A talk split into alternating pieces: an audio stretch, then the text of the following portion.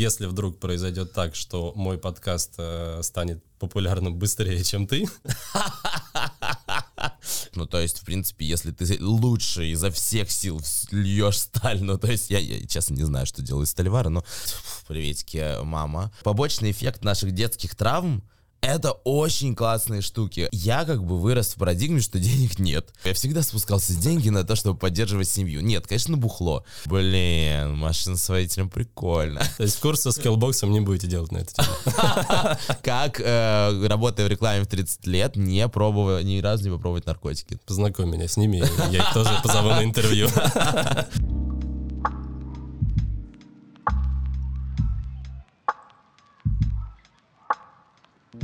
Всем привет, меня зовут э, Стас Розен, и это мой подкаст «Давайте по чесноку». Я планирую говорить э, с успешными людьми, с людьми, которые, на мой взгляд, добились успеха, э, но говорить мы будем не столько про успех, сколько про обратную сторону. Между теми моментами, когда человек э, публикует какие-то э, крутые вещи э, и достижения в Фейсбуке, либо получает очередную награду, либо радуется красивой финансовой отчетности, есть моменты, про которые не очень принято рассказывать. Какую цену платит э, успешный человек, профессионал, лидер, э, предприниматель за то, чтобы делать то, что он делает? Э, какие способы борьбы со стрессом он э, находит для себя? Вот об этих вещах мне хочется поговорить э, со своими друзьями, э, коллегами, партнерами по рынку. И сегодня мой гость — Никита Ершов, человек, широко известный в узких кругах. Поэтому, оркестр. Никита, поговорим о том, что значит успех для тебя и какую цену ты за это платишь. Окей. Договорились, да, поговорим. Не, классно, я на самом деле, э, ты сейчас сказал, какую цену они платят за этот успех? Я прямо почувствовал себя немного в программе «Максимум». Такой интонационный, такой, боже мой, сейчас о чем я буду рассказывать. Ладно, да, класс. У меня первый был вопрос. А мы с тобой правила вначале не обсудили, когда начинали записывать. Стоп-слово? Не, можно ли, можно ли ругаться в эфире? Или все-таки мы приличные и никакие а, слова я, плохие не используем? Я, я, я думаю, можно. Можно, хорошо. Можно. Да, второй был, когда ты говоришь, что да, есть вот эта публичная сторона, которую ты транслируешь. Ну, как ты транслируешь? Ты так просто как-то она... Ну, я, в смысле, имею в виду, ты, это я. Я... Нет, нет, нет, имел в виду. Ну, что когда ты... Э, да, что ты расскажешь в социальных сетях, а в реальности, на самом деле, жопа. В смысле, вот прям вот это слово. Вот просто все время ощущение того, что э, перманентно как бы ты немножечко офигеваешь. Это правда. Слушай, ну, э, на самом деле отзывается тема. Я, конечно, думаю, что, э, честно, э, я... Э, Я думаю, что, конечно, это, ну, это такое очень вну, мое внутреннее какие-то переживания, наверное, что ощущение успеха, которое есть у людей вокруг, это ощущение, которое люди формируют сами себе, потому что им хочется думать, что вот этот человек успешный, ну, он классный, приятный, прикольный, и кажется вроде, что он успешный. Ну, по крайней мере, я понимаю, что я очень много так думаю про людей, ну, типа, я не, ну, то есть я вообще, это понятно, что есть социальные сети, социальные сети определенную картинку нам выдают, ну, то есть я явно не буду выкладывать свои, там, какие-то э, переживания, наверное, рабочие, в, ну, в меньшей степени, Хо, их, ими хочется делиться и как-то их укладывать, вот, поэтому, конечно, картинка получается чуть более выхолощенная, чуть более классная, такая яркая, красочная и так, и так далее, но, конечно, это, это, это важная часть, но все равно это такая же не менее важная часть, это то, что люди, с которыми мы дружим, они, ну, или которых, за которыми мы следим, или которых мы считаем классными, вот, мы хотим, чтобы они были классными, и поэтому создается этот удивительный образ э, реально классных людей, ну, по крайней мере, по мне так. Если вдруг произойдет так, что мой подкаст э, станет популярным быстрее, чем ты... Да, да, окей, хорошо. То, возможно, я тоже стану популярным благодаря твоему подкасту. То люди будут пролистывать на первые эпизоды, и там будет Никита Ершов, и мы должны рассказать, кто такой Никита Ершов. Я э, буквально пару слов скажу э, от себя. Э, буква...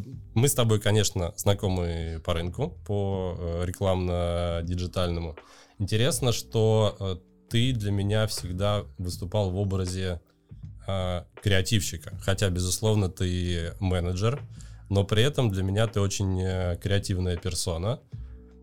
Для меня ты человек из тусовки, безусловно, то есть твой э, уровень, как это правильно выразиться, нетворкинга или количество контактов, э, с которыми ты взаимодействуешь, людей, которые тебя знают. Э, не знаю, ты один из э, там, самых э, таких нетворкинг людей. Не считая Тиму Лося, я считаю просто, есть, есть просто уровень Господь Бог в нетворкинге, это Тима. Но ты, ты, э, ты, опре- ты определенно для меня в этой, э, в этой касте, э, ты диджей. Э, Это тоже важная часть э, твоего образа, по крайней мере для меня. И ты, э, ну это опять же дополняет твой образ креативщика, э, ежегодный обозреватель Кан, и регулярно приходишь к нам э, на Digital Kitchen об этом рассказывать. Вот у меня образ Никиты — это э, такой креативщик, но э, я понимаю, что э, ты очень много занимаешься именно менеджментом, при этом э, общением с клиентами, ты создаешь какие-то крутые проекты. Ну и как бы формально ты являешься руководителем подразделения в группе ка бэ двенадцать. Достаточно успешное, активно растущее подразделение.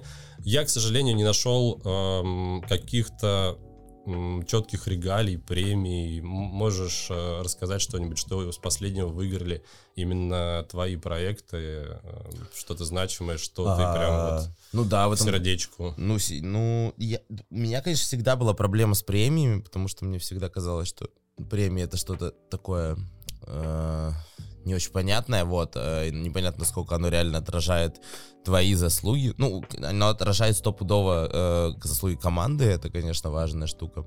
Но, ну, там из последнего приятного мы, правда, э, взяли вот моей команды четыре Эйфи. Это очень смешно, мы взяли четыре серебряных Эйфи, потому что золотых в нашей категории не было.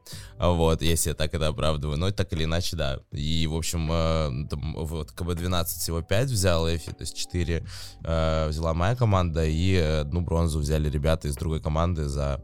Uh, собственно, Pepsi, Магнит и Ивлееву, а мы взяли uh, по две Эфи серебряных, одна за Spotify запуск в России, вторая за Huggies проект uh, uh, «Первое объятие», это школа молодых родителей, вот, такой социальный uh, проект. На самом деле, я, в общем, наверное, ну, то есть это, типа, суперприятная история.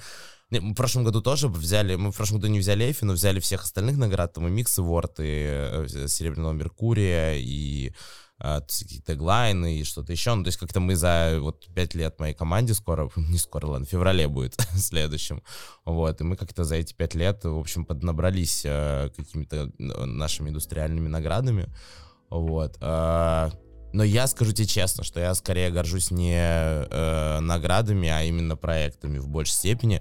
И скажу еще даже тебе больше, что я довольно сильно горжусь проектами, которые не получили награды и которые на самом деле в России вообще...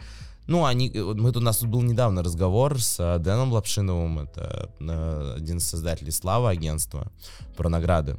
И про то, что... Э, Вот мне, мне обидно, что я не могу э, условно подать в куда-то или как-то, в общем, получить, моя команда не может получить награду за условно эс эм эм. Ну, то есть вот у меня есть несколько э, проектов, несколько клиентов, с которыми мы работаем, партнеров. Вот, э, мы делаем для них эс эм эм, делаем офигительный эс эм эм, ну, прям чертовски, невероятно крутой. Но как бы подать его, я, и я вот им прям... очень сильно горжусь, и ребятами, которые его делают, очень сильно горжусь, но подать его куда-то и получить награды не очень, ну, возможно в России, во-первых, а во-вторых, как раз вот этот разговор с Дэном и был о том, а нужно ли то, что является day-by-day работой, ну, подавать на награды, или все-таки награды — это про какой-то outstanding creative что-то. И вот этот вопрос для меня остался подвешенным, я на самом деле его обдумываю, потому что, наверное, конечно, действительно... премии, они про какие-то прорывные чуть-чуть хотя бы штуки. А когда ты просто офигенно делаешь свою работу, ты как бы должен наслаждаться тем, что ты офигенно делаешь свою работу, и все. Вот, поэтому я могу сказать, что да, я, конечно, супер горжусь э, и Huggies проектом, и Spotify проектом, и, в общем, на самом деле, большей частью, я думаю, проектов, которые мы делаем. Вот, но помимо этого, я реально очень горжусь, там, условно, эс эм эм-ными проектами, там, с Skillbox невероятно, который мы ведем вообще, и уже несколько лет, и мы придумали для, вместе с ними вообще, как должен выглядеть онлайн-университет в онлайне, в смысле, с точки зрения коммуникации, развиваем, и прямо это прикольно. И я очень люблю Леруа Мерлен, с которым мы уже пять лет почти, и мы прямо с ними огромную жизнь прожили, построение комьюнити. Ну, короче, в общем, э, поэтому награды, да, это классно, но, в общем, наверное, основная награда — это то, что ты гордишься тем, что ты делаешь. А, мы затронули уже немножко тему успеха. Скажи, ты сам себя считаешь успешным человеком сейчас? Mm, слушай, э, у меня есть несколько мыслей. Они, конечно, психотерапевтичные. Давай. Да, сори, потому что я занимаюсь психотерапией, и э, они такие про успех очень... Э, это очень интересно. Считаю ли я себя успешным человеком?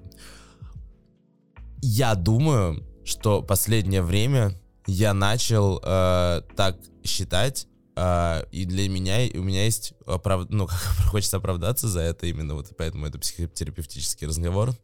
Вот, я понял просто, что если очень много работать, прямо вот сильно много работать, вот прям выкладываясь на сто процентов, когда ты понимаешь, что ты сделал все, что мог, к тебе придет успех, вариантов нет. Ну, то есть это, я имею в виду, ну, там, награды придут, придут какое-то признание э, твоего комьюнити, в котором ты работаешь. Ну, и в этом смысле... Кажется, неважно, ты работаешь в креативном рекламном рынке или ты сталь льешь. Ну, то есть, в принципе, если ты лучше изо всех сил льешь сталь, ну, то есть, я, я честно не знаю, что делают стальвары, но как-то что-то там делаешь вот так вот с утра до ночи и как бы волнуешься за это, переживаешь, вот прямо изо всех сил э, стараешься, то в итоге получится, как бы нет вариантов. Ну, то есть, как бы вода камень точит. Поэтому... Э, Я думаю, что, наверное, ну да, у нас довольно, ну, такая успешная команда, по крайней мере, мы себя ощущаем ребятами, которые что-то классное делают, гордятся этим и, в общем, рады и ощущают, что это нравится клиентам, это нравится партнерам, нравится друзьям, этим хочется хвастаться. И, в общем, наверное, это и есть какой-то признак успеха на нашем рынке. Наверное, так, не знаю, мне кажется, что-то в эту сторону. Окей, понятно. Um, ну, я, ну, безусловно, со стороны, опять же, да, я тебя абсолютно причисляю, причисляю к, к успешным людям. Так а что такое успешные люди-то? Uh, это, это как? Это, uh, я могу поделиться своим uh, пониманием, это люди, которые добиваются каких-то своих целей. Uh, то есть... У человека есть стремление, он этого добивается. Плюс здесь, безусловно, есть какой-то элемент признания и востребованности. Наверное, это не какие-то все-таки очень узкие местечковые цели, все-таки э, востребованность э, человека, признание его э, достижений э, каким-либо сообществом, э, в котором он э, вращается. Это все тоже составляющие успеха. Вот. Но... ты, ты для меня востребованный э, профессионал, который продемонстрировал э, уже неоднократно э, свой, свой профессионализм, э, свою успешность результатами. Короче, конструкция есть у меня в голове такая, она сложная, сейчас я попытаюсь объяснить ее, не запнувшись. Короче, э, если у тебя, ты живешь в рынке, ты видишь вообще классные проекты, ездишь в Канны, понимаешь вообще, как устроена креативная индустрия, плюс-минус, у тебя есть бенчмарки. Ну, то есть то, что тебе кажется супер классным. Как бы ты начинаешь стремиться к этим бенчмаркам и вкладываешь э, все свои силы в то, чтобы, ну, я имею в виду условно, это стремиться к ним, в смысле, ну, то делать такого типа проекты, придумывать такого типа идеи, доводить качество реализации до того, как ты видишь, как это можно доводить. И ты вот, вот в это впиливаешься изо всей, со всей дури, как бы, и делаешь это несколько лет безостановочно подряд, как бы вот прямо упираясь. У тебя в какой-то момент реально начнет получаться, потому что, ну, типа, если поставить себе цель впиливаться и как бы делать это с определенной частотой, ты все что угодно можешь начать делать, танцевать балет, играть на фортепиано, не знаю, в общем, да, все, все, что, все, все, что тебе может понравиться. И как бы автоматически это за собой подтягивает то, что у тебя начинает это получаться, как бы это видит сообщество, потому что мы не в вакууме живем, мы живем в социальных сетях, живем как бы в одном рынке. И, конечно, сообщество начинает думать: о, прикольно, эти чуваки классные, они могут вот этого всего добиваться. И как бы вот оно подтягивает за собой вот это вот пресловутое условное признание рынка, как бы, и людей, которые говорят: ой, ты классный, пойдем с тобой работать. То есть это на самом деле, как мне кажется, получается, что в моей голове вот этот вот успех, о котором ты говоришь, это абсолютно понятная конструкция целеполагания и впахивания. В общем-то, наверное, в этом она и складывается. Твой опыт очень хорошо это иллюстрирует. То, что ты действительно очень много впахиваешь, это, это факт. Я очень долго не думал вообще о том, что... То есть для меня очень долгое впахивание было следствием того, что я должен там условно, не знаю, быть... Как, как это сейчас у меня? У меня... Это вот... Приветики, мама. Мама говорила мне, что нужно быть всегда... выходить из любой ситуации и э, вообще вести себя достойно. Вот это слово «достоинство», достойно, достойно, достойно, достойно, оно мне в голове трансформировалось в определенный, э, естественно, ну как это правильно сказать, тра- травму, не знаю, ну, ну в общем определенную какую-то важную для меня историю. И для меня вот эта вот история, что я должен сделать на максимум, она вообще очень долгое время была связана, э, она была не от того, что я хочу прийти к какой-то невероятной цели и как бы стать э, там э, канским лауреатом, победителем, а потому что просто мама говорила, что надо быть достойным, и это как бы меня всю жизнь толкало к тому, чтобы доводить до конца, не бросать, не косячить, не а, сливаться, не, не знаю, а просто фигачить изо всех сил, потому что я должен как бы из всей этой ситуации, какой бы она дерьмовая ни была, выйти на коне, как бы, что я большой молодец, я сделал все, что я мог, я как бы достойно себя повел, мам рада, все рады. А в итоге вот, ну, собственно, ты как бы э, ешь таблетки. А в, а в итоге оказалось, что до это, за это еще и каны могут дать. Это правда. Это побочный, короче, побочный эффект наших детских травм. Это очень классные штуки. Это деньги часто, это канны, это так далее. Но на самом деле это реально очень часто не потому, что мы решили, что мы хотим деньги, канны и так далее, потому что нам что-то в детстве такое сказали, и мы теперь такие, типа, фигачим очень сильно все, и как-то к этому пришли, и такие, блин, классно, как я этого добился. А на самом деле, как бы, это от не, не ради великого, а может быть иногда от обратного. И это забавная мысль, которая мне в какой-то момент пришла в голову, и я понял, что я очень долго действовал по этому принципу, и сейчас, когда я, типа, осознал этот принцип, я такой думаю, ну, прикольно, ну, теперь, в общем, надо это отрубить как-то, ну, чуть-чуть от себя отдалить и начать все-таки смотреть вперед, к чему я хочу идти, вот это вот для меня стало важным. Про тебя э, говорят, или скорее даже про ваши проекты или про э, партнерство говорят, что клиенты работают с Никитой персонально. Они хотят делать проект э, с Никитой. Не говорят про его команду, может быть, даже не говорят про ка бэ двенадцать, они э, хотят работать с Никитой. Ни от одного человека я такого слышал. А, что ты по этому поводу думаешь? А, думаю по этому поводу разные вещи. А, с одной стороны, я об этом тоже слышал. И думаю, что... А, конечно, это некоторая особенность восприятия людей, потому что они думают, что я все делаю. Ну, то есть, как бы, и, конечно, это э, неправда. Ну, в смысле того, что понятно, что я делаю все не один, и когда говорят, что они хотят работать с Никитой, ну, в смысле, с Никитой работает двадцать три человека, которые все, что вот это вот вы вкладываете в слова «работать с Никитой», реально реализуют. Проблема заключается, на мой взгляд, в том, что э, как бы действительно есть э, персональная какая-то очень большая завязка на личную ответственность, личные, э, как бы, ну, на персонаж, на персоналию в конкретно э, вот данного человека. И это, конечно, проблема для бизнеса на самом деле, потому что, ну, в реальности это невозможно масштабировать. Никита заканчивается как бы в какой-то момент, а э, бизнесу нужно расти, и вообще хочется делать больше классных проектов. Собственно, э, если вначале мне это как-то льстило и казалось прикольным, ну, в смысле, да, наверное, я там действительно для своей, со своей командой вместе мы делаем эти проекты, как бы вот, э, и мне приятно, что люди хотят меня видеть, как бы, и видеть мою команду. Все-таки я считаю, что когда они говорят «работать с Никитой», они подразумевают все-таки конкретную команду, ну, меня и людей, которые делать будут реализацию, в том числе проекта. Это мои ребята, которые невероятные абсолютно.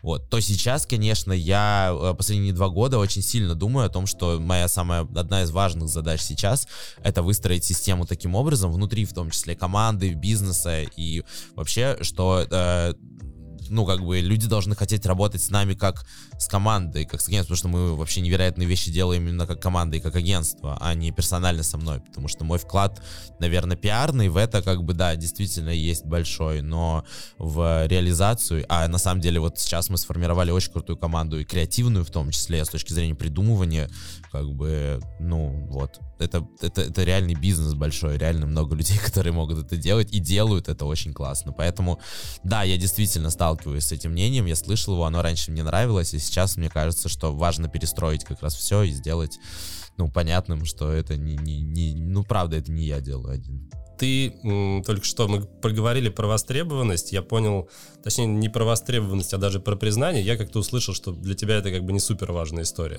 Еще ты упомянул про деньги. Деньги тоже как бы очень такой важный э, общественно-социальный конструкт. Э, расскажи вообще, как ты к деньгам относишься, что для тебя деньги? А, я никогда не понимал вообще про ничего про деньги. Это удивительная штука. А, Очень прикольно, в интервью Дудю, кажется, кто-то сказал, э, мне кажется, что, как зовут этого парень, который в Ютьюбе работает, который продуктом в Америке, он сказал, что детей учат э, вообще в Америке с самого детства тому, что э, деньги — это штука, которая не должна у тебя лежать и быть накоплены деньги, но должны работать на тебя, и их учат с самого детства, что нужно реинвестировать, инвестировать, вообще к деньгам относиться как к штуке, которая пришла и ушла. Я как бы вырос в парадигме, что денег нет. Мне кажется, что я, это вообще, в принципе, фишка всех, кто вырос в девяностые. Ну, не всех, но как бы какой-то большой части людей. Э, они выросли в том, что, потому что денег нет, как бы, а чё, как бы, про них думать, когда их нет? Ну, в общем, это не очень осмысленно. Ты можешь, ну, ну то есть у меня всегда была цель, я очень не хочу, э, чтобы было так, как было. Ну, когда-то там в детстве. И, в общем, что мне для этого нужно какое-то количество денег, чтобы э, было комфортно, чтобы поддерживать свою семью, вот, и, в общем, как-то жить. И, в общем, наверное, мне всегда... Э, я, в общем, поэтому всегда спускал все деньги на то, чтобы поддерживать... Ну, ладно, я считаю, что такой, типа, такой сейчас образ создам красивый. Я всегда спускал все деньги на то, чтобы поддерживать семью. Нет, конечно, бухло. То есть я, как бы, реально пробухивал в всю свою юность, все свои... Вот я сколько, двенадцать лет, тринадцать работаю в рекламе, мне кажется, вот, то есть года два назад у меня начали появляться какие-то накопления, ну, то есть я что-то куда-то начал, какие-то сейвингс делать, куда-то пытаться инвестировать что-то, ну, как-то, в общем, про деньги деньги начал думать в контексте того, что это, с ними что-то можно делать, кроме того, чтобы просто потратить всю зарплату на то, что хочется, на путешествия, на алкоголь, на друзей, на семью, на одежду, на какие-то штуки вот такие.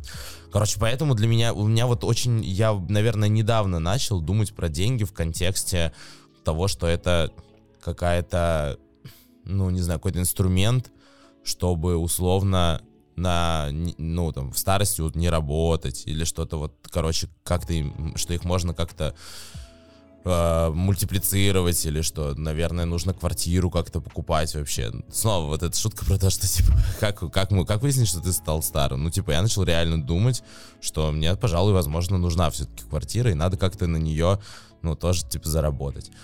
А изначально это просто было тем, что я получал за свою работу. Меня удивительно, мне повезло, у меня всегда были руководители всю мою жизнь, которые как бы меня ценили, и не, я не чувствовал себя как-то очень сильно ограниченным в деньгах, ну то есть мне реально, я считаю, что это какая-то... Я теперь уже думаю, что, наверное, ну, типа, я правда много работал. И мне просто давали, ну, потому что когда, я сейчас, когда, будучи руководителем, вижу, что есть э, человек, который прям реально впахивает, реально старается, и реально, как бы, кайфует, и реально, э, ну, молодец. Мне хочется ему больше денег дать. Мне хочется ему, условно, там, зарплату повысить и премию выписать, потому что я вижу, что человек, ну, типа... И он, и я еще, конечно, удивительно подкупает, когда ты видишь, что человек это не за деньги делает. То есть он просто делает и классно, и старается, и с тобой советуется, и ты такой, черт возьми, большой молодец, надо, как бы, чтобы человек себя комфортно и классно чувствовал, и вообще я хочу ему еще и как-то поддержать. Мне кажется, наверное, какая-то такая штука работала всегда у моих руководителей, поэтому мне было комфортно всегда, ну, там, наверное, в Москве, я бы сказал так, когда я переехал уже в Москву, мне было комфортно, условно, всегда. Вот, и, а сейчас вот, ну да, появилась какая-то мысль, какие-то возможности, наверное, для того, чтобы по чуть-чуть это еще и Ну, не то, что реинвести. Появились возможности, времени не появилось. Ну, типа, деньги, чтобы ты вот про деньгами, кажется, что занимался, вот прям занимался, и как-то это должно стать каким-то, э, ну, какой-то историей, в которую ты готов, ну, время какое-то свое вкладывать. Я понял. Из того, что ты проговорил, я очень четко услышал, что э, деньги — это про комфорт для тебя, э, и при этом ты ни разу не сказал про то, что деньги — это какой-то критерий успеха. То есть для тебя это как бы, ну, две, две разные истории, и, в принципе, не являются у тебя деньги мерилом успеха. Не, слушай, если честно, наверное, они в бизнесе являются каким-то мерилом успеха, да, ну, то есть, условно, А, де- деньги, э, которые там, ну, условно, обороты твоего агентства или там чистая прибыль твоего агентства, наверное, есть какой-то у этого спортивный интерес. Ну, то есть, когда ты сравниваешь себя, там, не знаю, разговариваешь с ребятами какими-нибудь из а, другого какого-то дружественного агентства, там, они, ну, просто за пивом там или, не знаю, кофе, тебе говорят, что у них там в прошлом году чис- чистая прибыль была вот такой-то, а ты сравниваешь свои, говоришь такой, и ты думаешь, блин, какие они молодцы, классно, хочу, типа, надрать им задницу. Вот, и, естественно, ну, это в этом, в этом контексте, наверное, это отчасти является каким-то, у этого появляется какой-то спортивный интерес. В контексте персональных финансов, ну, типа, я думаю иногда, что, конечно, ну, классные у меня есть друзья, типа, с машины с водителем. Ну, думаю, блин, машина с водителем прикольно. У меня э, насчет э, денег тоже поделюсь э, своим видением. Мне очень запомнилось... Э, это причем, кстати, было на том самом мероприятии, на котором мы с тобой э, познакомились и начали общаться. У меня был очень интересный разговор э, тоже с нашим общим э, знакомым э, Лёшей Аметовым. Mm-hmm. И мне запомнилась э, эта фраза, и потом, в принципе, мне эта концепция подтверждалась, то, что деньги э, — это некая универсальная шкала, э, которой, ну, как ты правильно сказал, можно сравнивать э, между собой там, разных людей и компаний, и деньги — это некое подтверждение того, что ты э, что-то делаешь правильно и движешься в каком-то правильном направлении. То есть с точки зрения социального отклика, то, что тебе как бы платят больше и больше, является неким подтверждением, что ты идешь в правильном направлении. Вот мне вот эта концепция близка. Слушай, ну черт знает, а вот, ну серьезно, мне кажется, что... То есть первая часть ясна, согласен, там, про то, что это универсальное мерило, это прикольно, понятно, ну, ну, наверное, да. А по поводу того, что если тебе платят деньги, значит, ты идешь в верном направлении, не очень понятно, в верном, типа... Для кого? Для себя, наверное, да. Ну, то есть, условно, инфо-цыганство, которое мы знаем, там прекрасно деньги зарабатываются. Правильно ли это направление? Ну, если человек выбрал это направление, и он хочет, там, я не знаю, там, больше зарабатывать, и при этом у него там растет доход... Я не, да, мы не говорим про правильное, знаешь, в каком-то социальном плане. А, ты имеешь в виду для себя? Да, для себя, что, ну, как бы, если ты поставил перед собой цель, то деньги — это как, ну, некий отклик того, что ты получаешь. Движешься, да, в верном, да, направлении. Да, наверное, не, не считая искусства. Ну, короче, вот это работает, машина, это, эта система работает в капиталистическом, как бы, некотором, как это правильно сказать, формате, социуме, не знаю, парадигме капиталистической. А в искусстве фигово, скорее всего, работает, но это искусство другое. Да. Ну, опять же, этот разговор был э, сколько-то лет назад, сейчас можно уже пересмотреть и новые концепты. И спросить у Лёши вообще, да, Лёша, что он сейчас думает. Да, Лёшу позвать, можно поговорить, Лёша классный, если Лёша интересно говорит. Пойдем уже, собственно, в более... более сложные истории, более сложные вопросы. Расскажи про самый сложный период в твоей работе. Я бы даже, наверное, сказал, что один из сложных периодов, потому что я уверен, что их было достаточно много. Можешь что-нибудь вспомнить? Что-то такое, что тебя, может быть, трансформировало, ты поменял какие-то взгляды, поменялись, не знаю, твои там ожидания. То есть что-то, что тебя вот прям сильно поменяло. Да, а. Я могу тебе сказать, на самом деле сейчас вот я, я прямо завис, задумался, думаю, может рассказать про двадцатый год, когда куча всего навалилось, и вот все начало... Э, у нас двадцатый, двадцатый год получился, наверное, чуть более сложным, чем остальные. Мне ребята рассказывают, типа, да, что двадцатый год, я на дачу уехал, как бы, и работы было меньше, класс сидел, кайфовал, у нас работы стало сильно больше, прям в несколько раз, и мы, конечно, вылезали из этого. И я понял сейчас, что, конечно, это было, типа, сложно, но это не а, было как-то уникально сложно, это просто увеличилась нагрузка. Ну, формально там наши партнеры, друзья, и, ну, в общем, клиенты, они в какой-то момент такие, ну, начали, о, сейчас будет локдаун, нужно переделать коммуникацию. Ну, логично, надо переделать коммуникацию. Переделали. Локдаун начали снимать, все такие, ну, сейчас мир никогда не будет прежним, давайте сделаем, типа, про это. Вот, но anyway, в общем, мысль в том, что... двадцатый год был просто, было больше работы. А реально прям... сложно было, знаешь, когда я понял, когда я, когда меня позвал Саша Панов к себе работать, э, собственно, и когда я согласился на это, в чем разница, нужно пояснить. Я, в общем, э, как я сказал, что там двенадцать-тринадцать, сколько это лет уже, много, не помню, сколько работаю в рекламе, э, в Москве, э, в России, вот, в маркетинге, рекламе, и э, я, в общем, всегда был нанятым сотрудником. Ну, то есть я был в аккаунтинге сначала долго, там, э, и потом был в креативе довольно долго, был креативным директором, вот, а потом как-то у меня в группе компании «Саша Лист» была такая должность, не очень понятная, она была, называлась директор по развитию, но она была скорее про, наверное, какой-то креатив-продакшн, про конечный продукт, короче, она была, про то, что я вот отвечал за тот продукт, который получается у агентств. И, в общем, как бы, ну, я всегда был нанятым сотрудником, у меня всегда был руководитель, который помогает мне принимать решения, и, в общем, много принимает решений э, сам или сама, вот, и, то есть, я считаю, что в этом были великолепны и Андрей Коваль, Женя Коломоченко, и Саша Ким, и ну, Саша Лагутина, и, э, в общем, много супер талантливых, очень крутых, э, я считаю, их невероятными профессионалов. Вот, а потом Саш Панов мне, это, ну, это человек, который придумал ка бэ двенадцать э, в, вместе с Игорем Максимовым много лет назад, двенадцать уже э, лет назад, вот, э, он позвал меня как бы сделать свою команду и как бы начать делать, по сути, мини свой бизнес. И, в общем, наверное, самая сложная для меня и самая трансформирующая, меняющая меня штука была, это когда я сказал, ну окей, пойдем. И я как бы вышел и такой, типа, надо делать свой бизнес. И такой, типа, как делать свой бизнес? Погуглю.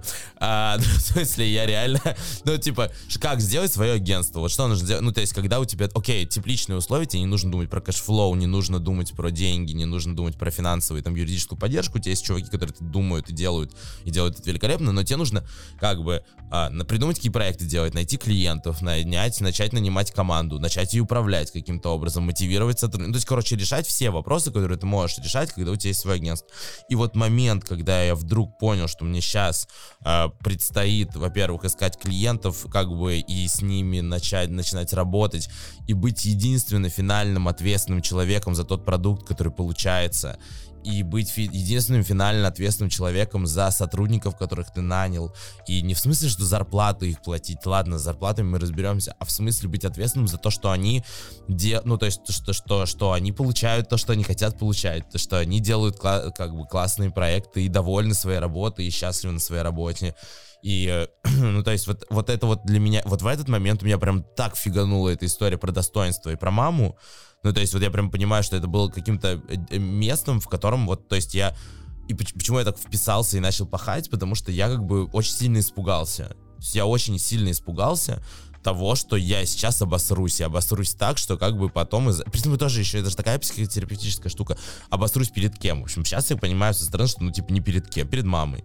Ну, то есть, как бы у меня не было каких-то там супер ожиданий у Саши Панова или у команды. Не было каких-то супер, э, не знаю, ожиданий у клиентов или кого-то. Было вот только мое внутреннее ощущение, что сейчас я обосрусь почему-то. И как бы поэтому надо делать невероятно прямо вот вкладываясь все свои силы, круглосуточно работать. Ну, так и получилось. Вот первые там четыре-пять лет мы работ... я работал круглосуточно. За это время команда от одного меня разрослась до двадцати трёх человек. Как бы оборот там до... с большой суммы, вот, я не знаю, можно называть или нет, я не, не, не уточнить у моих партнеров вообще, я не знаю. Ну, короче, и как-то вот до всего, что получилось сейчас. Но вот тот момент, когда я вышел, как бы, и такой, типа, так, вот первый клиент надо начать делать, вот взялись, там, я возьму дизайнера себе и менеджера, вот мы втроем начали делать, потом четвером, пятером, шестером, потом еще пришел вот этот клиент, этот, а потом, вау, бах, и ты запускаешь Spotify в России, и как бы тоже круглосуточно, конечно, работаешь, и вся команда это делает, и все получают удовольствие от этого, и реально счастливые абсолютно выходят в ночь запуска, как бы смотрят на медиафасады на октябре, там как бы дальше СМИ, все начинают писать, все спрашивают, кто это сделал, типа все такие, о, блин, это сделали вот эти ребята, как бы, вау, как это классно, как бы, конечно, ты кайфуешь, но вот, но самым сложным моментом было вот именно начало, когда ты, я понял, что теперь я сам по себе. Вот э, очень хочется прям подробно на этом моменте остановиться. Э, вот до того, как ты сказал, да, окей, погнали, Саша, э, вообще как, как, как возникла идея, что я сейчас пойду э, делать что-то свое? Или это не была твоя инициатива, тебе предложили, ты подумал, что было бы прикольно в это вписаться? Да, как, как вот, э, это смешно, тебя... да, да, реально. У меня, э, э, меня тогда было несколько предложений, и было предложение пойти креативным директором, и было предложение от Саши пойти делать свою команду. И я, в общем, выбирал э, пойти креативным директором или пойти делать свою команду, и очень долго очень сомневался, и очень...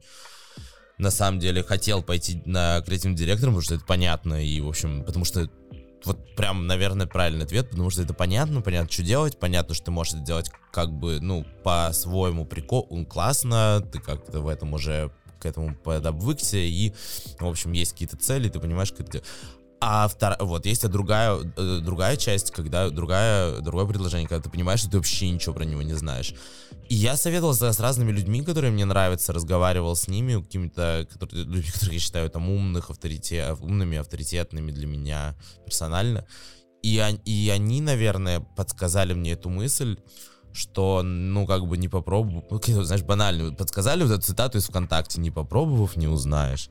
Я такой, фак, не попробовав, не узнаешь. Ну, типа, реально, я понял, что я, я, наверное, креативным директором смогу вернуться. У меня будет еще такая возможность в жизни.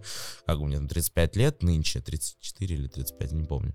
Вот. Э, э, как бы попробовать еще себя в роли креативного директора. А вот когда тебе предлагают удобные условия для того, чтобы попробовать начать делать свой бизнес, скорее всего, не случится больше.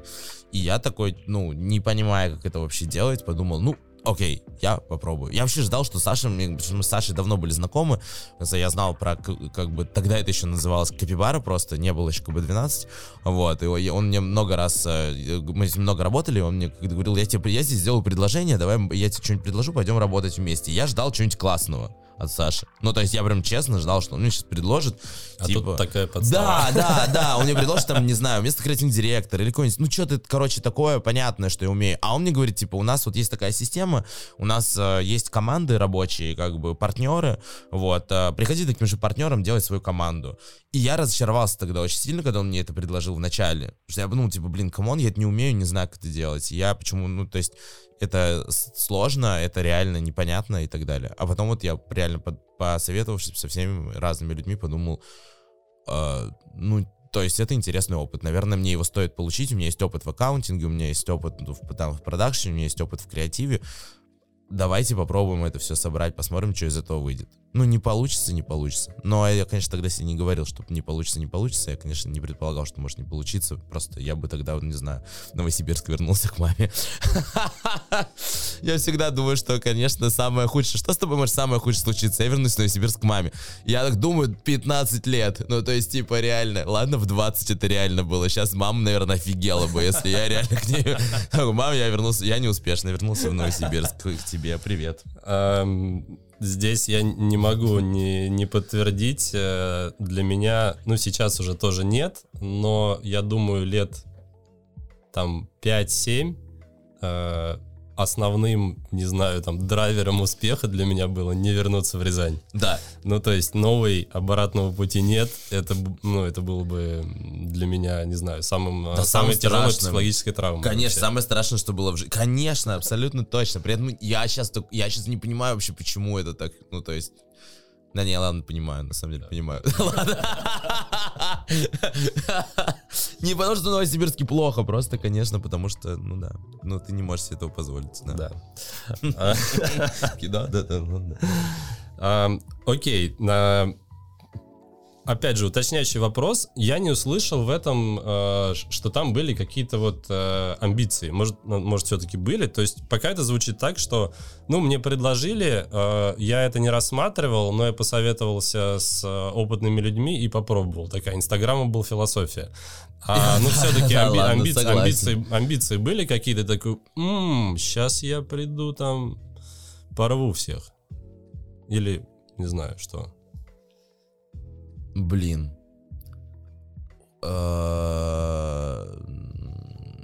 Ответ нет тоже принимается. Я знаешь, что думаю, что... Я думаю, что, блин, чертовски хороший вопрос. Да я сейчас пытаюсь себя вспомнить в тот момент. И вот честно, мне кажется, что вопрос был не в амбициях, что я приду и сделаю невероятное что-то, и там э, изменю рынок, или не знаю, вау, там... В общем, как бы что-то прямо сумасшедшее произойдет. Я думаю, что я в тот момент, я всю жизнь свою был человеком, который думает, что нужно получать разные опыты, нужно учиться разным штукам. И вообще жизнь, она про то, чтобы наполнять себя разными какими-то интересными вещами с разных сторон, разносторонними, может быть. То есть, и, возможно, ты в чем-то преуспеешь, как бы. И вот э, я думаю, что в тот момент моей основной мотивацией был скорее...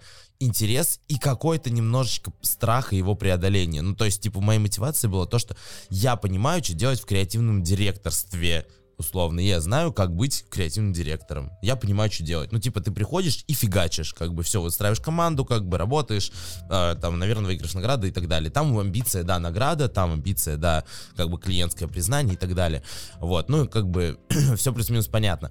А тут как бы я реально скорее... То есть это для меня... М- моей основной амбицией, моим основным интересом было то, что я, наверное, не понимаю. И одновременно страхом основным. То, что я не понимаю, как это работает. И мне нужно разбираться, мне нужно учиться. Как бы я подумал, что, наверное, у меня еще есть силы для того, чтобы учиться. И вот, наверное, это было моим основным мотиватором. Я как бы, ну, учиться на собственных ошибках, пробовать... как бы что-то ошибаться. И, про... и я еще подумал, что у меня никогда не будет таких, тип... скорее всего, в жизни, таких тепличных условий для того, чтобы это сделать. Надо сказать, конечно, что ка бэ двенадцать в этом смысле очень тепличная структура.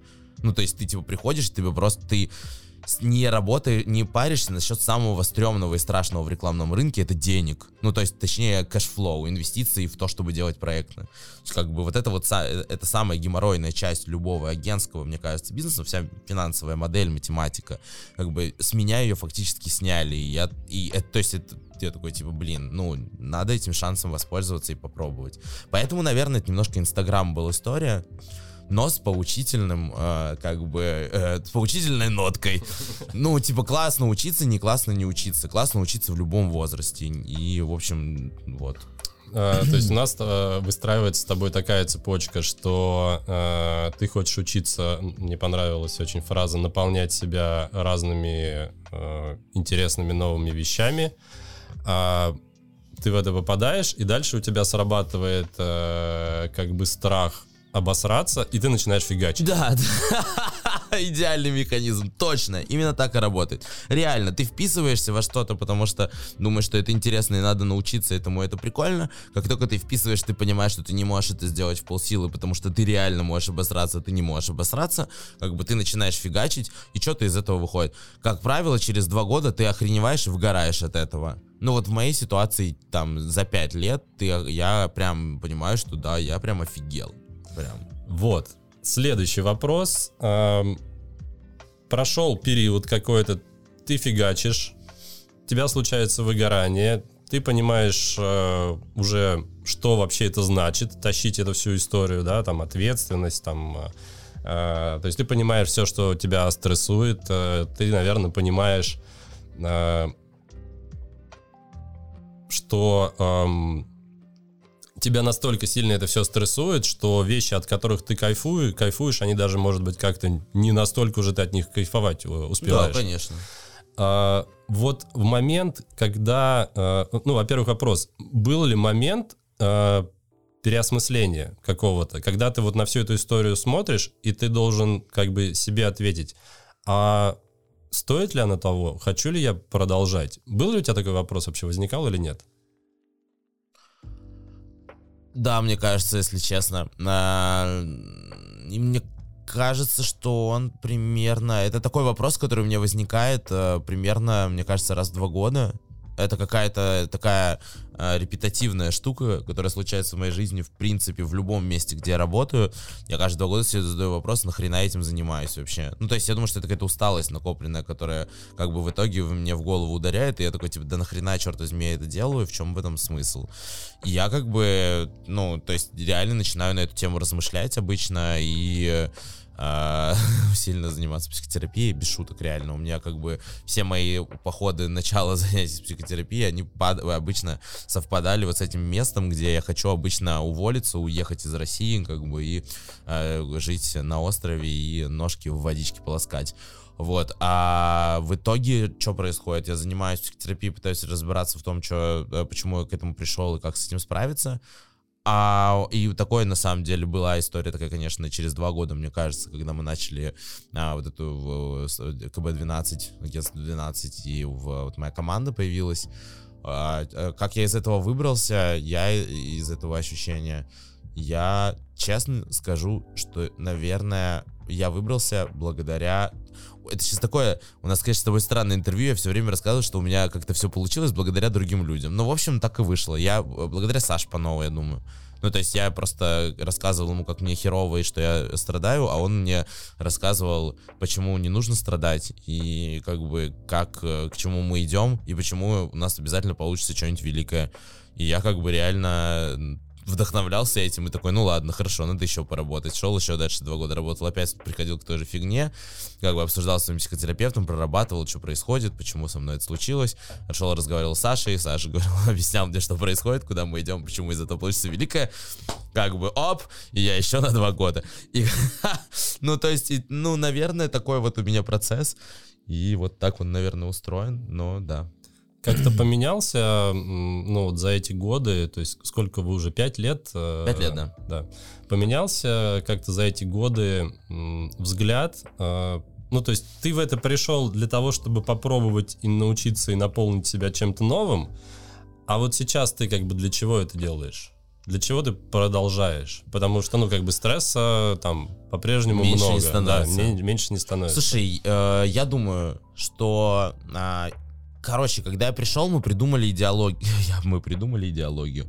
Я придумал э, для себя в голове вообще какое-то базовое э, описание того, зачем я этим занимаюсь. Вообще зачем, и как, куда, и почему, и как, как это работает. И оно, если коротко, звучит так. Я очень долго и много, э, э, как бы, будучи аккаунт-директором, креативным директором, не в врубался, не включался и не до конца понимал, зачем мы это делаем.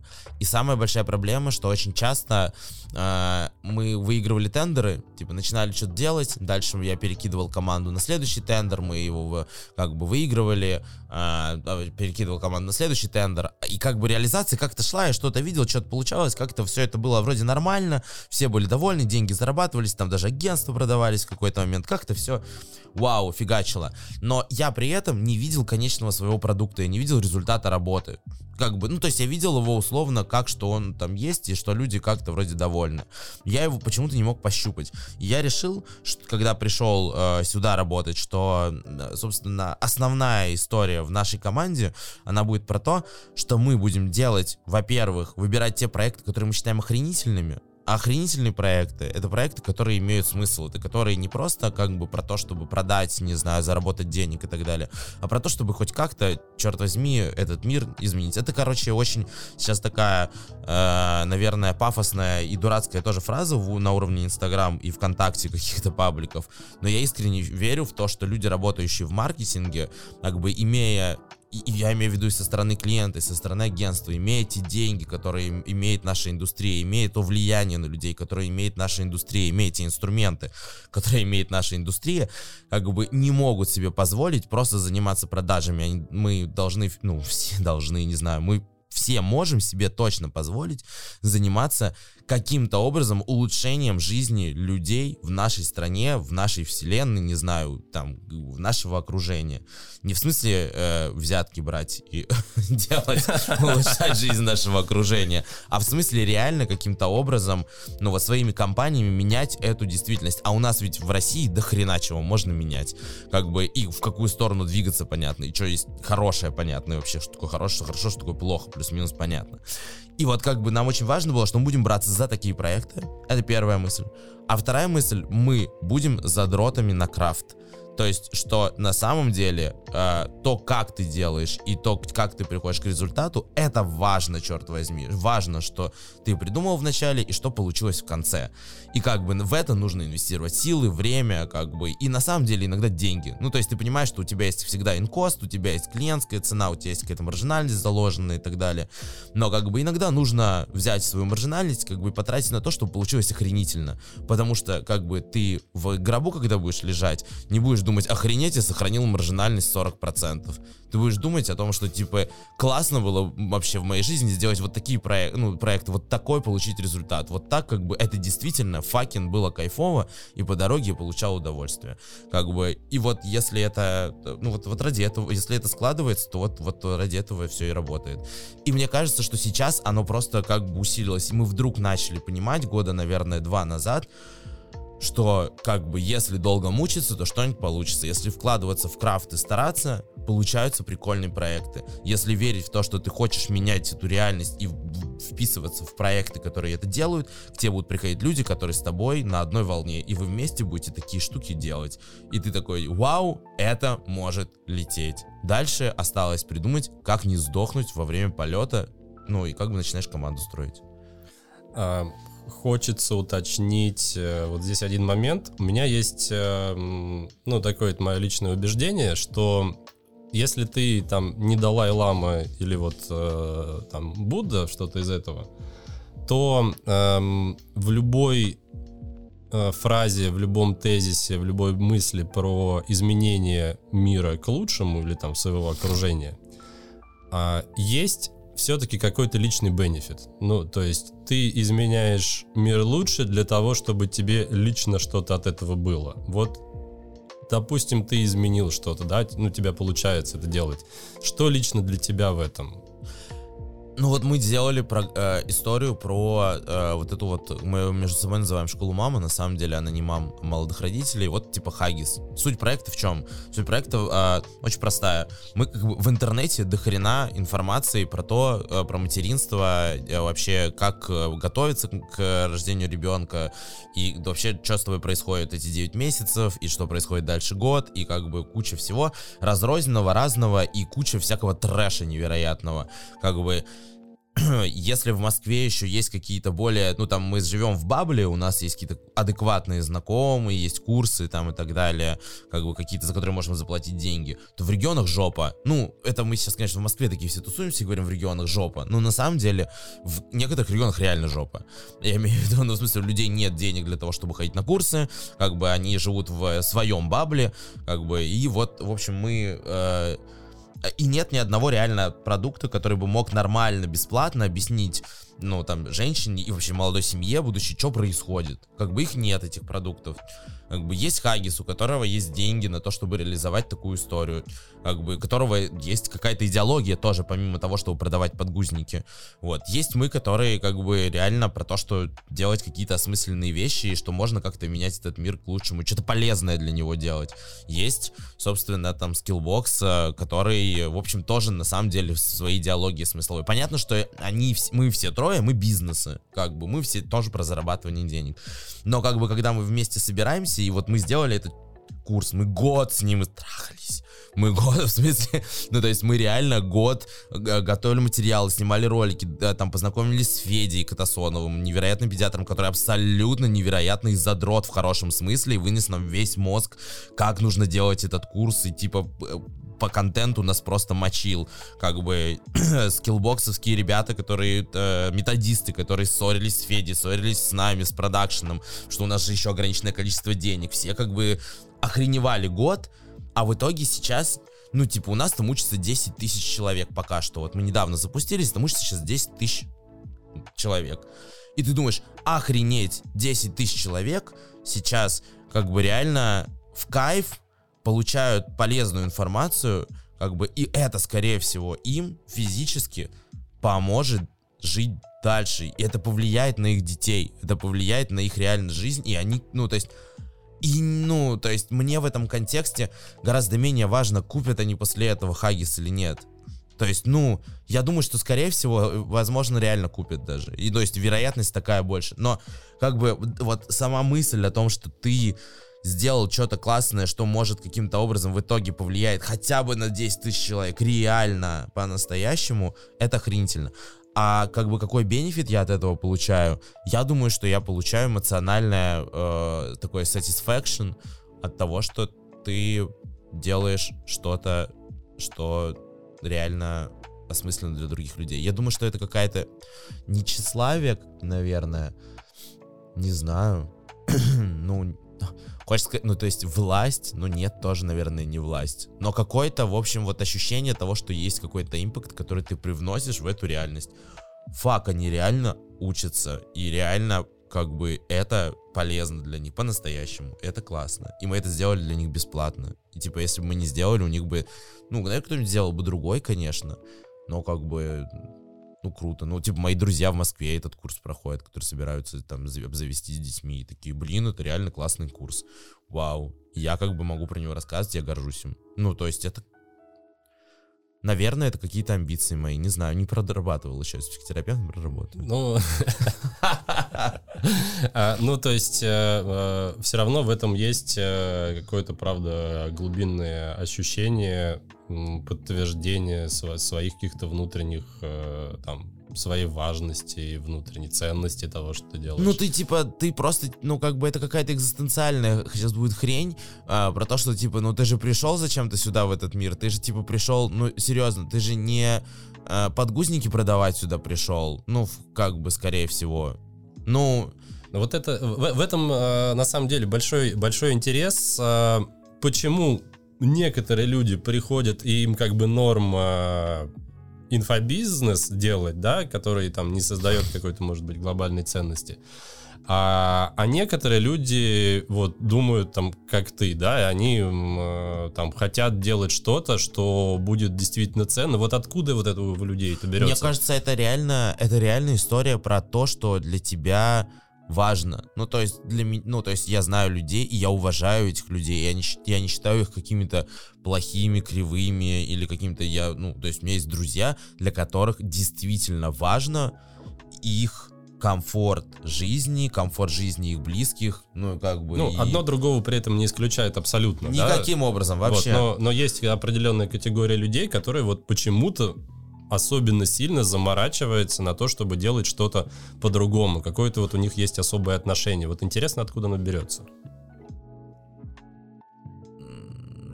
Думаю, что от родителей, от контекста, в котором они выросли. От, ну, то есть я думаю, что откуда это у меня появилось ощущение. Ну, типа, потому что я вырос в Новосибирске в девяностые, в бедной семье очень такой, с...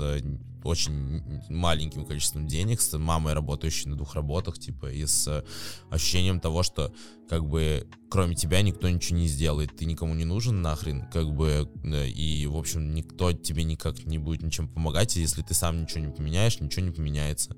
Ну, типа, мне кажется, это какие-то травмы детские, ты просто такой, ну, блин, значит, нужно поменять, постараться. Ну, как бы, и потом вот все это выливается в то, что ты думаешь, что, а еще, если я могу, типа, не только себе поменять, но еще соседям во дворе как-то помочь, ну, типа, почему бы не помочь? Ну, почему люди занимаются меценатством? Почему люди занимаются, не знаю, почему люди э, из детских домов э, берут шефство над детьми? Вот почему они это делают? Зачем, ну, то есть, почему дети усыновляют детей, ой, люди усыновляют детей? Потому что ты понимаешь, что ты можешь сделать что-то хорошее для кого-то другого, потому что, ну, у тебя есть такая возможность. Если у тебя есть такая возможность, почему бы этого не сделать? Ну, то есть, я думаю, что это из-за того, что ты в детстве пострадал. Ну, вот э, в, в, возможности есть у многих, но не все, не все из тех, у кого есть возможности, это делают. Поэтому я как бы задаю такие вопросы. Я уверен, что у каждого э, будет какой-то свой э, ответ. ответ. Да, если, если глубже копнуть за тем, что, ну, я хочу, чтобы всем в мире было хорошо и что-то поменять. Но в целом, спасибо, я, ну, мне кажется, ты угу. ответил. Угу. Ну, это хороший вопрос, на самом деле. Мне кажется, что я его еще подумаю для себя. Потому что, конечно, это такой первый ответ, который приходит в голову. Но, честно, пока что кажется, что он осмысленный. Ты рассказал немножко про, про стресс, про трансформацию. Вот мне хочется поговорить конкретно про стрессовый период. Ты перечислил уже несколько моментов, которые там уехать куда-то из страны, ножки в океане. Да-да, а, полоскать. Да, еще была, на самом деле, очень а, интересный момент. А, мы же говорили, ты сливал деньги на бухло когда-то. А, когда-то, да, да, паприка, да, примерно неделю назад. Да, окей, хорошо. Вот, давай, давай про это. А, алкоголь. Какие у тебя отношения с алкоголем, а, и помогает ли алкоголь тебе а, справляться со стрессом? Я раньше думал, что да, а, долго очень при этом, а теперь думаю, что нет. Но потому что, ну, то есть я искренне теперь считаю, что алкоголь, конечно, только усугубляет стрессовое состояние. То есть это момент, это такое, знаете, э, знаешь, это как когда у тебя... Э, Не знаю, рук... ну да, это самый любимый пример, все говорят, что у тебя рука вот лежит в костре, горит и больно, а ты обезболивающее пьешь. Ну то есть типа ты такой, ну типа меньше больно становится, да, действительно, и тебе в моменте как бы, ну прикольно, и весело, и классно, и ты тусуешься, и друзья, и все вот это вот. Ну конечно, в долгосрочной перспективе это скорее вот это вот обезболивающее, которое чуть-чуть успокаивает, но на самом деле не снимает стресс, для меня. Но э, как бы отношения с алкоголем у меня классные. Я считаю, что это, конечно, э, для меня, мне очень много всего дало. Ну, то есть я думаю, что вот эти вот пятничные, субботние тусовки... Я никогда не был человеком, который пьет каждый день, э, по чуть-чуть, условно, даже вино там или пиво. Я э, очень... Ну, моя, куча моих друзей так делает, и я считаю, что в этом нет никакой э, там большой, наверное, проблемы, если это действительно не алкоголизм, а такой, типа, гедонистическая штука про наслаждение. Классно. Как бы у меня никогда такого не было. Я просто, выпивая два бокала, всю свою жизнь знал, что на следующий день мне будет сложно сконцентрироваться, а для меня концентрация была в первую очередь важной. А в пятницу и субботу я прекрасно понимал, что мне в субботу и воскресенье не надо концентрироваться. Поэтому я подбухивал сильно, как бы, и до сих пор периодически это делаю. И мне кажется, что это очень весело, потому что, ну, то есть, это не... Это не не снимает стресс, но это дает, наверное, для меня чуть больше просто какой-то радости и удовольствия. То есть я думаю, что вот в этом какая-то особенность. Ну, плюс это классно, компании, бары, какие-то, не знаю, какая-то тусовка, которая у тебя появляется тоже, и она прикольная. А были у тебя какие-то периоды, или, я не знаю, можешь ли ты сказать, например, Запой? Что у меня были... Нет, ну давай не, не таким образом это называть, но а, были ли проблемы с алкоголем? Ну, в, в общем, каждый раз, когда я просыпаюсь и понимаю, что у меня нет телефона и карточек, я думаю, что у меня реально проблемы с алкоголем. Я думаю, что, конечно, ну то есть мы тут спорили недавно с кем-то, потому что я, конечно, думаю, что я алкоголик. Ну, то есть, если то я понимаю, что мне в пятницу капец, как хочется подбухнуть и потусоваться, как бы, наверное, это какая-то, значит, значит, есть какая-то привязанность к алкоголю, вот. Но, как бы, вот реально, чтобы я осознавал, что есть прям, вот у меня прям серьезные проблемы с алкоголем, мне их нужно решать, я думаю, только когда я действительно перебар... Ну, то есть, когда я прям перебарщиваю, особенно, когда я перебарщиваю подряд несколько раз, условно, вот два дня перебарщиваю, я прям думаю потом еще три дня после этого, нахрена я это делаю, у меня проблемы с алкоголем. Но это все, как бы, короче, для меня проблемы с алкоголем, мне кажется, начинаются в тот момент, когда это наступ... наступает ущерб из-за алкоголя всему, что ты делаешь вокруг другому.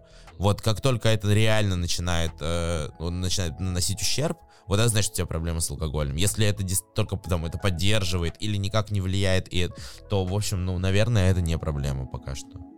У тебя был э, как-то, э, как это правильно назвать, флешмоб, не флешмоб, э, Никита, Никита, не пей.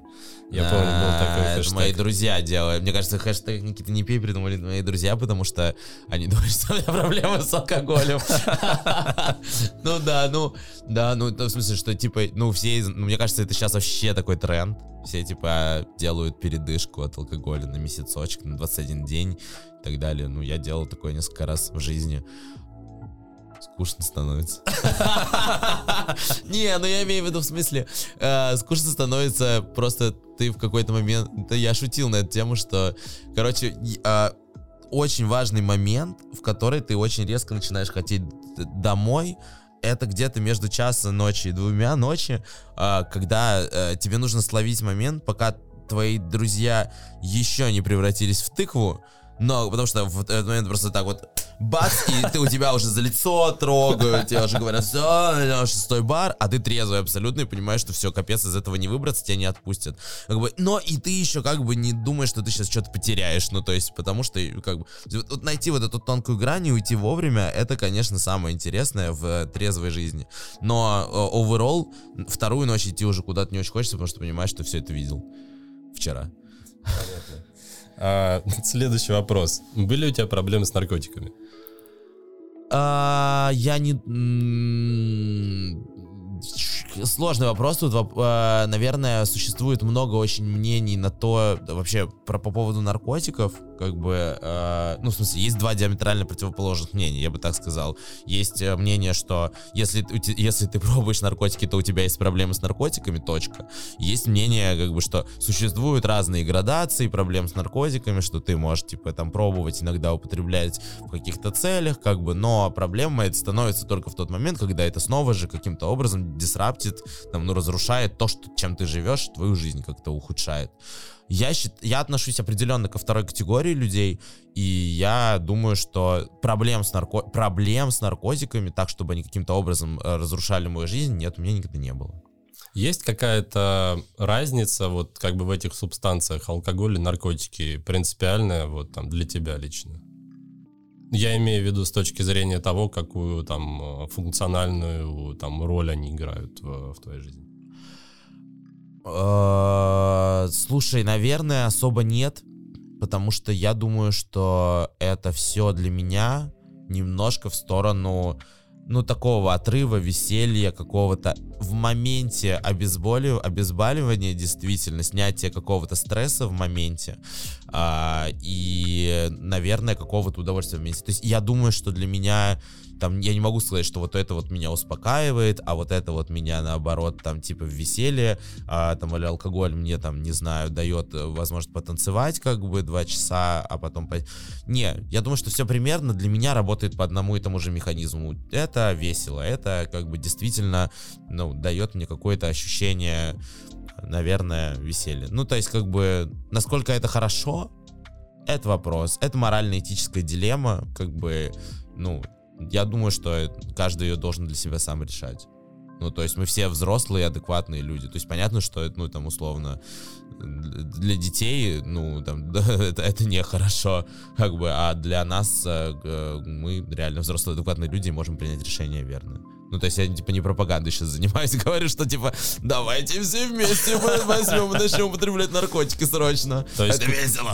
То есть курс со скиллбоксом не будете делать на это тему.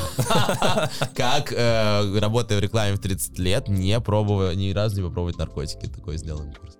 Ну, не знаю, никак ответ, скорее всего. Хотя у меня есть, мне кажется, друзья, которые, в общем, абсолютно честно, искренне и, слава богу, в общем, правильно думают, что это не нужно. Познакомь меня с ними, я их тоже позову на интервью. Возможно, мы выясним что-то другое. Вопрос про, собственно, в продолжение, да, про поддержку, про то, что тебя спасает там во время стресса, помогает тебе выйти. Ты много раз сегодня упоминал психотерапию. Там мы поговорили про то, что алкоголь, наркотики — это как обезболивающие, но не то, что спасает. И опять же, я так понимаю, это поменялось со временем. Есть что-то еще, что э, тебе лично дает ресурс, э, помогает тебе там вылезти из стресса, либо наоборот дольше продержаться и в стресс не свалиться? То есть какие вещи, может быть, это такая уже больше, наверное, в практическую сторону вопрос, то есть какие вещи реально тебе помогают э, фигачить? И, и, не знаю, может быть, меньше перегорать или быстрее выходить из этого состояния. Э, думаю, что первый ответ — это личная жизнь. Ну, в смысле, любовь. Mm-hmm. Это смешно, но реально я считаю, что любовь такая штука, которая очень сильно помогает снимать стресс. Ну, и ощущение комфорта, и защищенности, это все, конечно, невероятно дает, и вообще это волшебно. Ну, то есть, я думаю, что это то, что прямо вау. Вот. А если говорить про какие-то механизмы, мои... Я, э, слушай, вот на самом деле я понял одну прикольную вещь э, для себя, и рассказываю, на самом деле, часто своим друзьям в том числе, конструкцию определенную, как у меня устроен стресс, может быть, у тебя также э, отзовется это. Есть два уровня реальности. Есть реальность внутри, как бы нижний уровень, это где... Э, полный пиздец, извините меня, где разваливается проект, ты, типа, опаздываешь с таймингом, где а, у тебя не согласуются блогеры, а потом они согласуются, выпускают полный трэш, как бы, где у тебя... Ну, короче, прямо происходит вся вот эта вот чертовщина, связанная с классическим менеджментом, как бы, и вот реализацией проектов.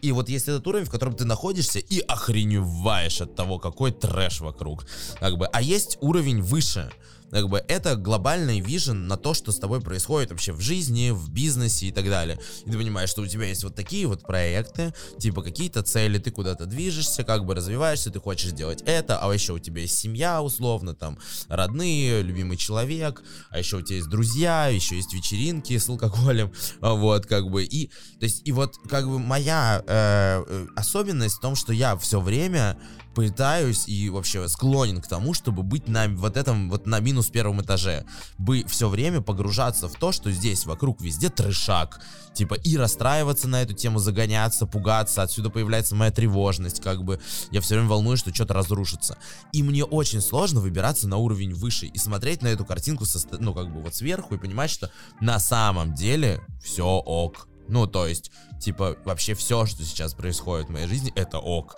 И как бы все, что происходит в моем бизнесе, это тоже ок. Это как бы, ну, да, есть сложные моменты, да, есть радостные моменты, да, есть, но как бы это нормально, это классно, это очень прикольно, что это есть. Если бы этого не было, то не было бы меня, не было бы вообще моей жизни. И вот мой, как бы, основной таск, и то, что, над чем я работаю, это умение вытаскивать себя вот снизу туда. Потому что легко вот попадать туда я умею вниз. Ну, то есть прям вот так вот, изи, я внизу и в жопе, как бы в страданиях, и вечером не могу уснуть. А вот как назад вылезти и подумать, что типа, да не, на самом деле все классно, как бы супер круто, это как бы для меня вопрос. И как вот, и как, и как бы инструмент вот этого вылезания, мне кажется, для каждого человека он свой, ну, по, по, по чесноку. У тебя есть какие-то конкретные инструменты, которые тебе... Я честно тебе могу сказать, что мой основной инструмент это то, что я когда вот прям начинаю чувствовать, что прям с жопой, я прям расстраиваюсь, я учусь просто этот момент ловить и такой, типа, прям, ну, то есть замечать его, осознавать, что я сейчас думаю, что все пиздец. Как бы, и вот в этот момент мне должно что-то срабатывать, и я такой, типа, no, no, no, стоп, стоп, стоп, Никита, ты сейчас вот там, а ну-ка давай-ка мы сейчас подумаем, как бы, и вместе посмотрим, подумаем над тем, что вокруг происходит. То есть это такое, я не знаю, игры ум разума, ну, то есть такое трени- тренировочное упражнение для меня, для моих мозгов. Ну, то есть вот я думаю, что это основной инструмент для меня. А что-то еще... какое-то внешнее и такое в, в, в какое-то включение. Я не знаю, если честно, мне кажется, нет. Ну, если позволишь, я тебе прям твои же слова верну. Общение там с другим человеком, которого ты там, не знаю, ценишь, уважаешь, и то же самое, что Саша Панов делал в, в какие-то моменты сложного периода, мне кажется, что он примерно в этом направлении тебя пытался выдергать. Я считаю, что Саша один из тех удивительных людей, которые в основном находятся вверху и очень редко бахаются вниз, как бы вот на уровень вот этого вот трэшака и сумасшествия, когда все горит и все горят, вот, эмоционально, по крайней мере, и мне кажется, что это одна из причин, почему, в общем, я именно пошел работать сюда и делать все это вместе с Сашей, было то, что я очень хотел в том числе научиться э, также воспринимать эту реальность, как Саша, и вот мне кажется, и, конечно, да, естественно, его участие, как бы, и вытаскивание меня в какие-то моменты эмоциональные вверх, то есть, и вот это вот показывание, а смотри, все-таки еще раз, давай посмотрим на картинку сверху, на общую, все это полотно целиком, так, типа, да, конечно, его вклад в это тоже есть, точно, сто процентов, да. Ну, да, условно, вклад, да, то есть вклад любимого человека, вклад друзей, и вот какой-то работа над собой, наверное.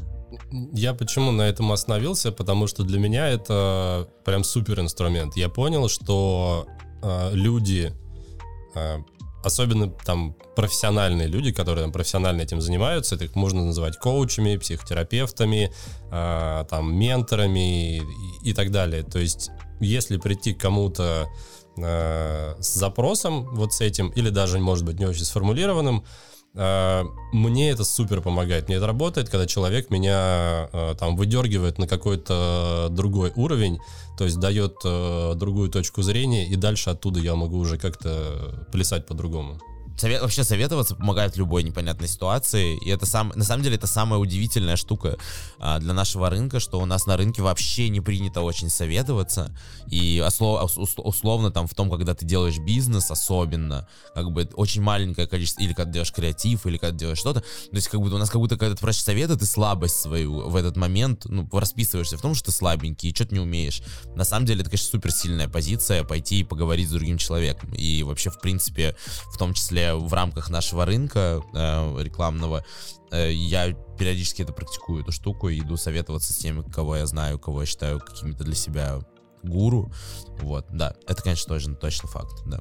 Могу, опять же, из своего опыта здесь добавить, что эта история абсолютно точно меняется с ростом э, тебя как предпринимателя, управленца. Ты перестаешь этим заморачиваться, ты понимаешь, что очень много как бы знаний и поддержки ты можешь получить, и в принципе люди открыты к этому. Это пока ты просто, это, в тот, это все работает в тот момент, когда ты перестаешь э, реально, ду, ну типа мериться письками. Как только ты перестаешь воспринимать все это как мерение письками, ну, типа, что ты сейчас вот, типа, ты класснее, типа, все враги, ты, типа, один должен всех победить, такой, типа, вот как ты перестаешь, как только военная терминология перестает использоваться в твоей голове, в том числе, в вот бизнесе, тут же становится интересно, конечно, разговаривать с другими людьми. И, блин, это чертовски полезно. Я просто не представляю себе, насколько, э, как это объяснить людям. Ну, то есть, вот серьезно, как даже на нашем рынке это объяснить, ну, типа, реально людям. Потому что мы живем до сих пор в парадигме, где, типа, все так или иначе э, воюют друг с другом. Ну, меньше, последние, наверное, годы меньше. Но десять лет назад капец был. Ну, то есть, десять лет назад я помню, что я работаю в агентстве, там, начиная, как бы, мы точно, ну, то есть, прям декларировала, что вот эти вот мудаки, эти вот вообще там типа откатчики, эти вообще гадкие, эти тоже все, все плохие вокруг, мы одни классные, мы всех порвем, мы большие молодцы. То есть это такая была, типа, Д'Артаньян на, на, на коне. Вот, а сейчас я, ну, то есть я, например, своей команде абсолютно обратную ситуацию рассказываю, ну, не обратную, да, вот, но как бы пытаюсь это, ну, и мне кажется, что у нас очень хорошо получается дружить. Я хотел поговорить про успех и про обратную сторону успеха. Мы обсудили, что такое для тебя успех. Это связка между фигачить и, если фигачить, то обязательно получится результат рано или поздно. Мы поговорили про деньги, про какие-то ценности, для чего ты это делаешь. Была очень интересная история про связку, когда ты пошел для того, чтобы учиться, а потом появился страх и ответственности, нужно было фигачить. Сейчас ты продолжаешь и делаешь то, что ты делаешь, потому что тебе важно, и у тебя есть какой-то внутренний бенефит от того, что ты можешь делать классные вещи, которые, вероятно, по твоим же словам, упираются в какие-то личные истории, в какой-то личный, личный опыт, связанный с детством. Мы поговорили про штуки, которые тебя поддерживают, позволяют справляться со стрессом. Мы поговорили про алкоголь и наркотики и не сказали, что наркотики это плохо. И мы никому не рекомендуем вообще ни в коем случае этим подкастом употреблять наркотики. Это зло, никогда не нужно этого делать, да. Я до все это время, после того, как мы с тобой поговорили про наркотики, подумал, что меня в итоге, когда твой подкаст станет известным, за мной точно придут. Нет, это плохо. Нет, ни в коем случае не делайте этого. Сначала придут за мной, я тебе... Я дам твой адрес. Да, да. Что ты можешь Слушай, сказать людям, которые вот столкнулись с какой-то сложной ситуацией? Знаешь, ко мне как-то раз в Каннах подошел чувак, который э, снимал ролик как бы про Канны. Ну, он там для себя делал какой-то свой проект дипломный и так далее. И он меня спросил, вот если бы у тебя была возможность а, что-то изменить в своей жизни, одну какую-то черту или что-то, вот вообще как-то, из... что-то одно, а, вот, наверное, в твоем восприятии реальности или вообще в твоем, ну, как бы, не в смысле события или действия какое-то поменять, а вот что-то в себе изменить, чтобы ты в себе поменял. И я тогда задумался и ответил на то, что я, наверное, бы очень хотел быть бесстрашным. Это очень странная штука, я сейчас ее периодически переосмысливаю, но я бы очень хотел не бояться делать какие-то вещи. И сейчас уже, когда... Это было много лет назад, вообще, я вообще не бояться, что вообще не бояться, вот. Я, я вообще... Это было много лет назад, я сейчас переосмысливаю о том, что, конечно, у страха есть для меня две функции. С одной стороны, я бы очень хотел не бояться вписываться в блудники, во что-то. Ну, то есть, потому что, на самом деле, я искренне верю в то, что жизнь и самый большой кайф, и удивительные открытия начинаются там, где ты не засал что-то сделать, где ты не засал ошибиться, где ты не, не испугался, а, не знаю, какого-то наказания, или ты не испугался себя, своих страхов и комплексов, как бы. С одной стороны, оно как бы, в общем... Вот это бесстрашие, оно очень классно. А с другой стра- стороны, у страха есть а, другая очень движущая функция, потому что для меня, потому что для меня а, страх обосраться, когда ты во что-то вписался, он является одним из самых больших, наверное, мотиваторов фигачить. Вот. И поэтому я сейчас, конечно, могу сказать, что я бы не хотел, наверное, оказаться бесстрашным, но я бы хотел очень сильно себе пожелать. Да нет, на самом деле всем вокруг в большей степени пожелать.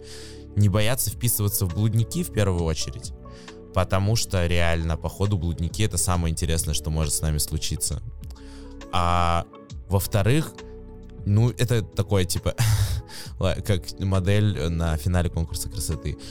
А во-вторых, верить в себя. Блин, чертовски тупая фраза — верить в себя, но на самом деле, я не знаю, я э, всю свою жизнь в себя не верил вообще. То есть я вообще не думал, что что-то у меня получится. И на самом деле веру в себя мне привили последние несколько лет люди, как раз, которые в меня верили. Там это Саша Панов, это, собственно, ну, это, там куча, я могу по именам много-много-много моих друзей сказать, которые мне просто впихивали в бошку: чувак, ты на самом деле молодец. И то, что если ты вдруг в себя поверишь, то вот все, что ты раньше делал из-за страха обосраться, а в этом появится еще уверенность, как бы, вырастет в пятьсот миллионов раз. Это мультипликатор, как бы, того, что ты делаешь.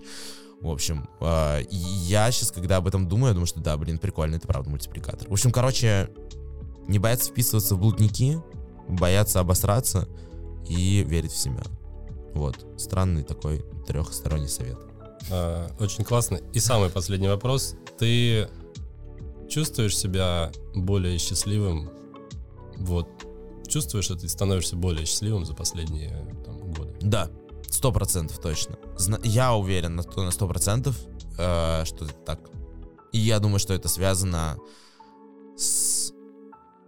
Не знаю, с чем. Я думаю, что это связано с взрослением. Я думаю, что это связано с э, уменьшением количества комплексов, увеличением количества смыслов и людьми, которые вокруг. С тем, что они... Ну, то есть остаются и как-то собираются прям классные люди. И любовь, наверное, и вот как раз то, что получается делать то, что ты делаешь. Я думаю, что, наверное, это реально делает меня счастливее. Вот так. Отлично. Я думаю, на этой позитивной ноте мы можем закончить. Спасибо yeah. тебе большое. Спасибо тебе большое, что позвал. Это было классно. Первый опыт записи подкаста, он получился крутым. Спасибо огромное.